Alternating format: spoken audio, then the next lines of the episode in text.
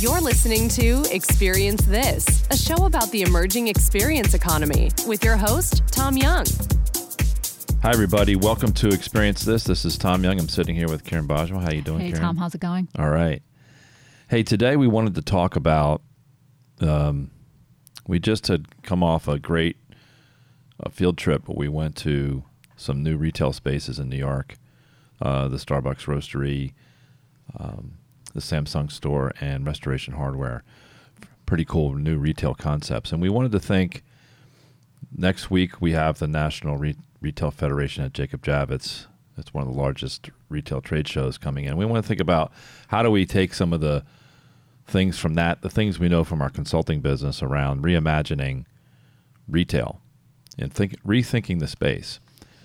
So we just watched this morning a few um, uh, somewhat depressing videos yeah, on a great start to the morning. abandoned malls and what's happening. And what's interesting is, you know, the mall concept crept up. I guess it started very early in the 50s, but the heyday was the 1970s and 80s, and they probably built out about 1,500 malls around the country. And at its peak, you know, it was probably employing just under 2 million people. And now that that's it's down about 25% from that, and it's on, and it's still declining. It seemed like it was a social place for people and families to really get together and hang out. Yeah, I'm sure, I'm sure there's lots of people who have gone through and looked at the etymology of, of malls and how it evolved from strip malls and plazas, from all, from Main Street to strip malls and plazas, all the way up to enclosed malls. Yeah.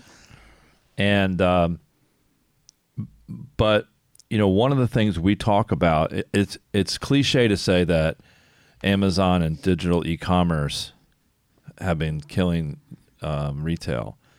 Um, that's like that's like stating that's like telling a drowning person the water is wet because it's an obvious analysis. But the less obvious one to me is the the mall served a purpose, and Mm-hmm. let's just say in the heyday, in the late seventies, early eighties, when I grew up, you know, the going to the mall was that was a fun thing to do. That was something to do. I mean, when you think about your options back then, you didn't have the entertainment options you have today. Yeah.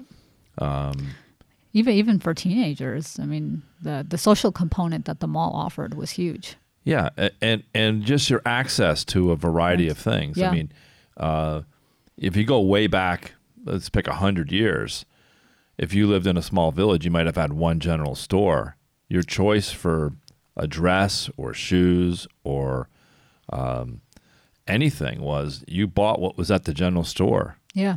Uh, now you could have there was these early days of catalogs. You could sift through a catalog and mail stuff, but you really you saw uh, probably a hand drawn picture of what it was, and uh, it took probably weeks to get to you.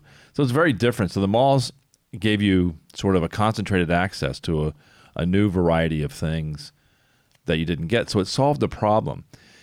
And this is where I think when we think more broadly about how e-commerce has hurt retail.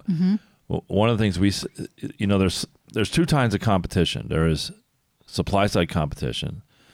It's somebody who does the mall exactly the way they're doing it, better, faster, uh, cooler, f- cheaper, etc. And that's a threat you have. Some you know, a mall opens up down the street. They're newer, better. People are going to go there instead of where you, your old mall. But I think what's really been happening is demand side threats, which is new emerging business models have taken the demand away from going to the mall. Yep. It's not that malls are even a bad deal. It's just that there's better deals somewhere else, and people are solving their needs by you, you you uh, know overuse the Amazon example, but if I need to get something, I can go on Amazon and just click, and it's there, and it's uh, it's it's cheaper, and it saves me time. Do you think it's also a little bit of a case of that traditionally in retail you would have you you would go there to find products, well-designed products. It's it's almost as if products were driving demand and and traffic whereas today it the consumers through Instagram for example are the ones that are setting the tone for what the products are. So it's more the people are the front, front lines of setting the trends versus before it was the buyers at Macy's who would put these products in the stores and you would go there to to see them. So the paradigm has kind of shifted. Yeah, I, I, I suppose. I mean, all those things are true. I mean, you're, you're seeing a, a, a different trend. You know, I, would you would go to the store back in the 1970s and 80s, and you'd see things you didn't see before. Yeah. And you don't have to do that now, though. And so you would go you would go shopping almost like in a hunter gatherer. It was equivalent to hunting. You know, look what I found. I found a great deal of bargain. Those kind of things get lost today when I can do a search on one of these search engines and find the best price, the best availability.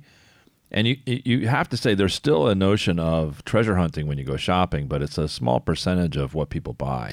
Yeah, and I also think you have to the motivation to get people to walk through the doors has to be a lot higher than online you can just click through you know pages you can cover the ground of a mall in probably about 10 minutes versus physically walking through all of the stores um, so yeah definitely i i also think uh, it's just made it easier and i think that the the i guess they use the term customer acquisition or the way to get people to come in has just gone up exponentially. Yeah.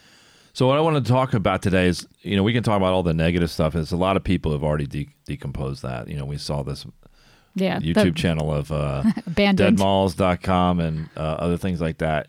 It's very interesting to see that. It's some it's a little uh, negative energy, but if we think about what's the positive side of this, there are some pretty good um, visions for the future of retail.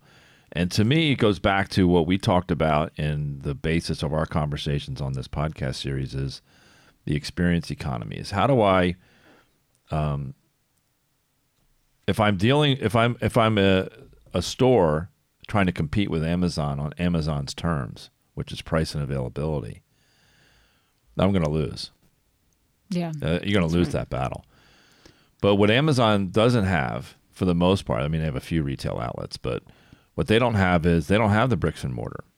So for them to sell an experience, the best thing they can do is sell a digital experience. They can't sell a social experience or a tactile or analog experience in a way that a physical store could, where somebody wants to actually interact with a product or do something socially around that product. So think of um, a store that sells soaps or candles, right? Mm-hmm. It's hard to smell a soap or feel it or smell a candle online, right? You can once you know what you want, yeah, you can go buy it res- resupply online, but to actually buy it for the first time or experience it, you really need to be there, and that's what stores have that purpose. So you think at a simple level, how do I create a situation when I design retail where an analog experience is an integral part of the commerce?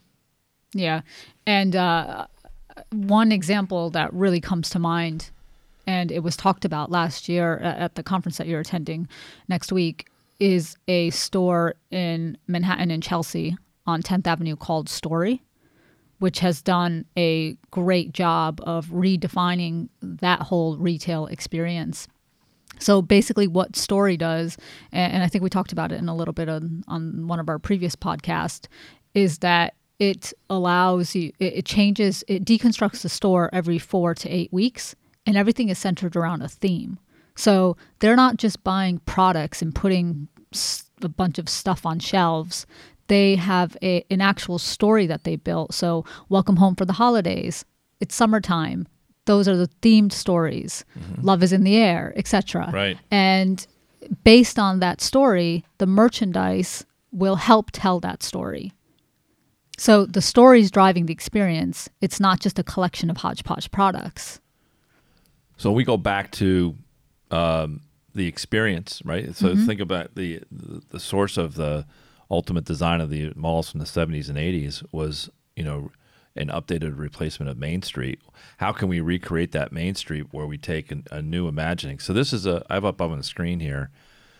This is a company called Westfield, and they're they're putting this project out there called Westfield Destinations. It's a 2028 vision of what malls might look like. Here's a picture up on the uh, here. It's pretty cool. Yeah. What we when I looked through this, what this reminded me of was our walk down the High Line, where you create these spaces that are of mixed use. Yes. And what's interesting about it's, it's an abstraction to say I want to create an experience around going to the mall. It's an abstraction, but uh, what I would say if I'm starting to break it down, what we're trying to say is if I go to the store and the store is a passive experience, meaning that the product sits on the shelves, it's up to me to go find it and see what I want, maybe do a price comparison, and then go buy that and check out. That's a very passive uh, architecture for that retail outlet. An active experience would be where I have to go there to participate. So think of a like a Williams Sonoma who sells kitchen stuff. Yep. Now, if you go in there, they have. I'm just going to make up a number because I honestly don't know what they have. But let's just say they have 4,000 SKUs in the store. But if you, we know from just doing any kind of analysis that it's an 80-20 rule. Right. You know, 80% of their or 20% of their SKUs are, are 80% of their revenue. If they just cleared out some of their space and creating cooking classes, and they do some of this, by Yep. the way, but cooking classes and experiences, wine tastings, all different kinds of things, and then integrate the retail with that experience of a, you know, here's a cook some new Italian dish, or here's a uh, a wine pairing tasting on how you do something, but an experience, it's going to be packed. So uh, TJ and Cassidy, Yep. they live in in Hoboken, right next to Trader Joe's, Right. and next to that is this company called uh, Hudson Table. Oh, right. With a cooking classes. Yeah, they do cooking classes, Right. and it's packed.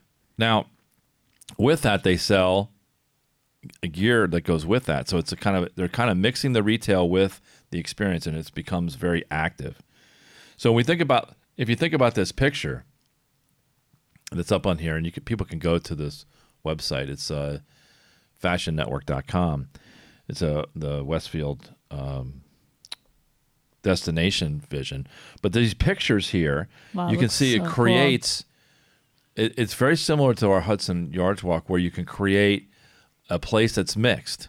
Yes. So, and it has act, active stuff. So if if you started to think about, I don't want to put retail in here as much as I want to put retail and things like, you know, um, well, I could say banking. Banking's becoming more virtualized, but banking or a doctor or even restaurants and taverns, where we start to bring other experience things together and integrate the retail with a broader experience.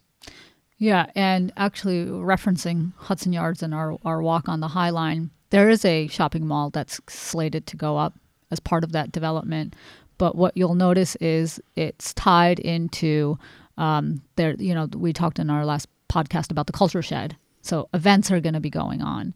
There is a project there called the Vessel, which uh, is shaped like a honeycomb that you'll just be able to it's an art installation that you'll people will be able to engage with and walk up the steps and see the city from different viewpoints. So you're not just going to a boxed mall. You're going to again, same thing that Westfield's trying to do for their 2028 vision. You're going to a space that has multiple things going on and you're part of the engagement. You're part of that story.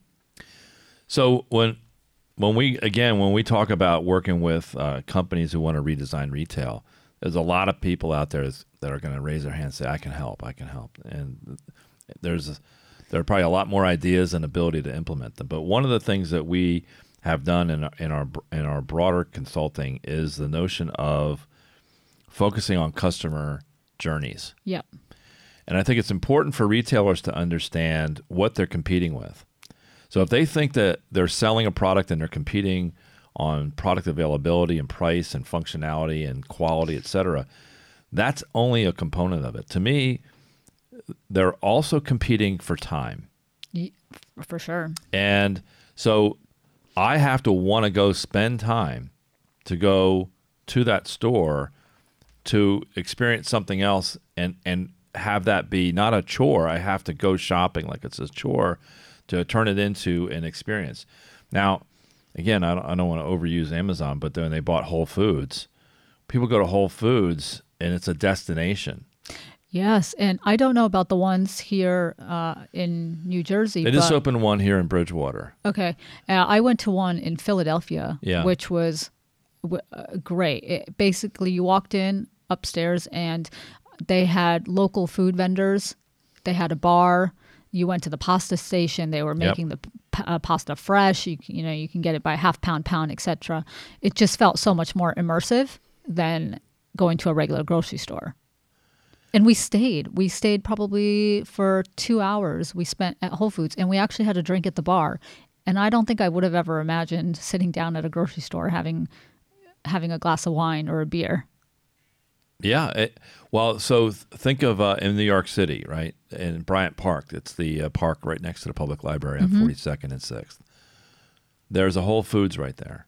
Yep. Now they've designed that Whole Foods uh, to be an extension of the park, right? So when you walk out of the park, it's on the uh, northwest corner of the park. You walk right across the street and you walk into the Whole Foods, and they've designed the layout of the store to accommodate their customers. Right. And the customers are the people who are walking, in many cases, right out of the park for a picnic. The Bryant Park has a great field for picnics. It's one of it's probably one of my favorite parks in New York. And you walk in, and they have basically the equivalent of prepackaged picnic baskets, where you can go buy stuff and Yeah. then go hang out in the park and enjoy it. then you go up to the second level, and they have all the foods and the things you need for shopping. It- They don't have the same kind of selection as a superstore because of the, the, the, the square footage they have. But the front of the store is all restaurants and uh, active stuff going on overlooking the park. Yeah. It's an extension of your lifestyle. Yeah. Basically. And so th- they've created a notion of experiential, uh, active stuff. They've tied it back t- to your trip to the park. And now they're able to command probably higher margins, higher throughput. Uh, they're not they're not competing with other people who are trying to sell groceries for cheaper. You could probably take a subway ride or a car ride to New Jersey and get all that stuff cheaper if that was your goal. But it'll be a waste of your time because you're there to experience Bryant Park. You're there to experience New York City on a nice day. You walk into Whole Foods, you're going to pay what you're going to pay to get that stuff. And just because we are in the business of technology, the cool thing about going into that Whole Foods or the Starbucks that we went into is that obviously they're probably collecting consumer data, but all of that is, uh, you know, so hidden from the customer. So you just go there and enjoy your visit. It's not, you know, you don't really feel the barge of technology in your face or uh, it being so prevalent. So I think they've done that really well, using probably gathering data points in the back end, but it being just completely seamless to the front end user. So I, I, to me, I, I think you know when we think about reimagining retail, the, the, to me the future vision is is um, mixed use design. Definitely. It has active elements and a and a high experience thing, but you are competing. If to me, if I'm if I'm bricks and mortar and I'm trying to compete with online commerce, I want to change the rules of that engagement from price and availability, which I'm going to lose that game most of the time, to one that includes uh, an experiential or time component, entertainment. So think of shopping as a form of entertainment. Like we had a like we had a great time when we visited those stores, and I would do it again. Um, more more, uh, I think Starbucks has the probably the highest repeatability Yes. of those. Um, but I even think of we didn't visit this place, um, another s- store in, in New York over by uh, in Midtown, the Tommy Bahamas store. Oh, They have, right. an, they have an, a restaurant attached to it. I, I like Tommy Bahamas products. I like to shop there, and they've turned their, their retail. It's a pretty expensive place, Mm-hmm. but the, it's it's experiential when you go in there. But then they extend it to a nice ca- tiki bar cafe and restaurant. It's nice, so that's more repeatable. Right. But now that becomes a destination where I want to go and and spend time. And so I think when you go back to the deconstruction, there's a vision of let's make it active, Yep. let's make it experiential, and let's change the rules so that we're not trying to compete on just price and availability.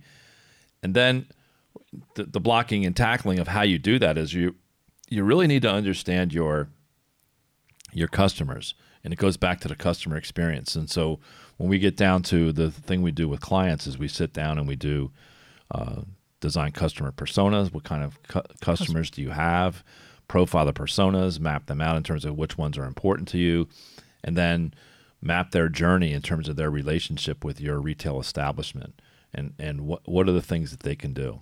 Yep, definitely. So we also see the um, I you start to see this. and I noticed this in amusement parks where they shifted their retail into the exit of a of a, a ride at the park.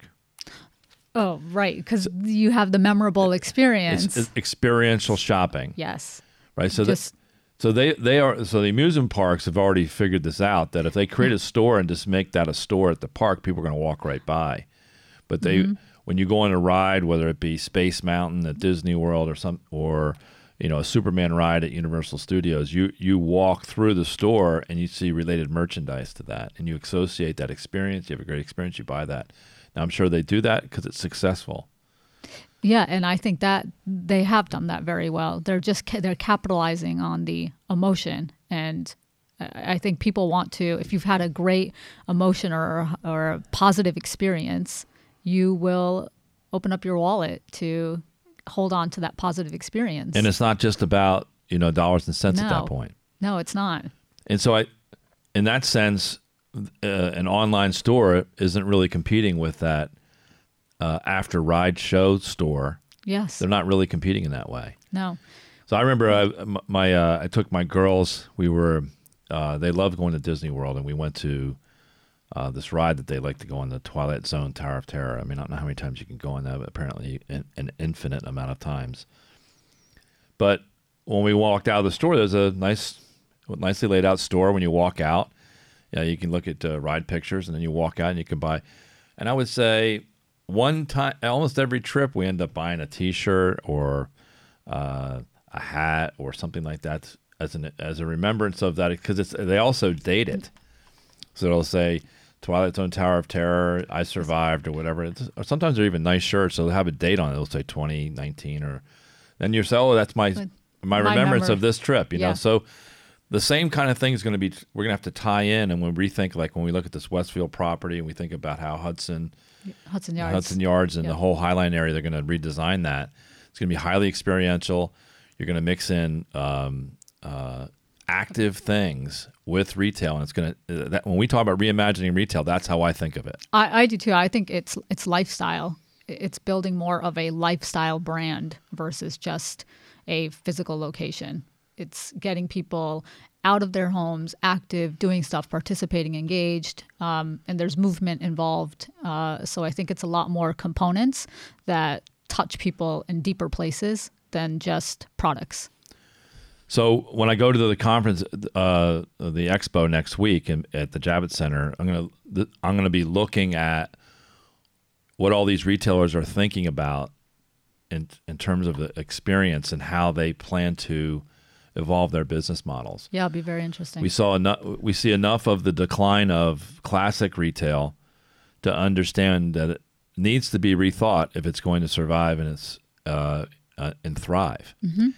So we, the mall concept from the 1970s and 80s is probably not a concept that's going to survive outside of a few markets. And the the challenge you're going to have if you own one of these places or if you're a business trying to locate there is you know what's what's the right business model and what am I really selling and how am I and what do my customers need because I, I do think the thing that we're underestimating here is you are competing you are competing with time yes. so anyway any other parting comments on this we'll talk about this next week when we get back Yeah, I'm excited to hear uh, Yeah. how the conference is going to be. all right well thanks very much Thanks. Talk All to you soon. thanks. Bye. Hey, this is Karen Bajwa. Thanks for checking out the show today. If you like what you heard, head on over to our website, rumjog.com. If you happen to be in the New York or New Jersey area, come check out our meetup called Digital Disruption. We cover topics like you heard today with a live audience. Lastly, don't forget to follow us on social media using the handle at rumjog. Talk to you soon.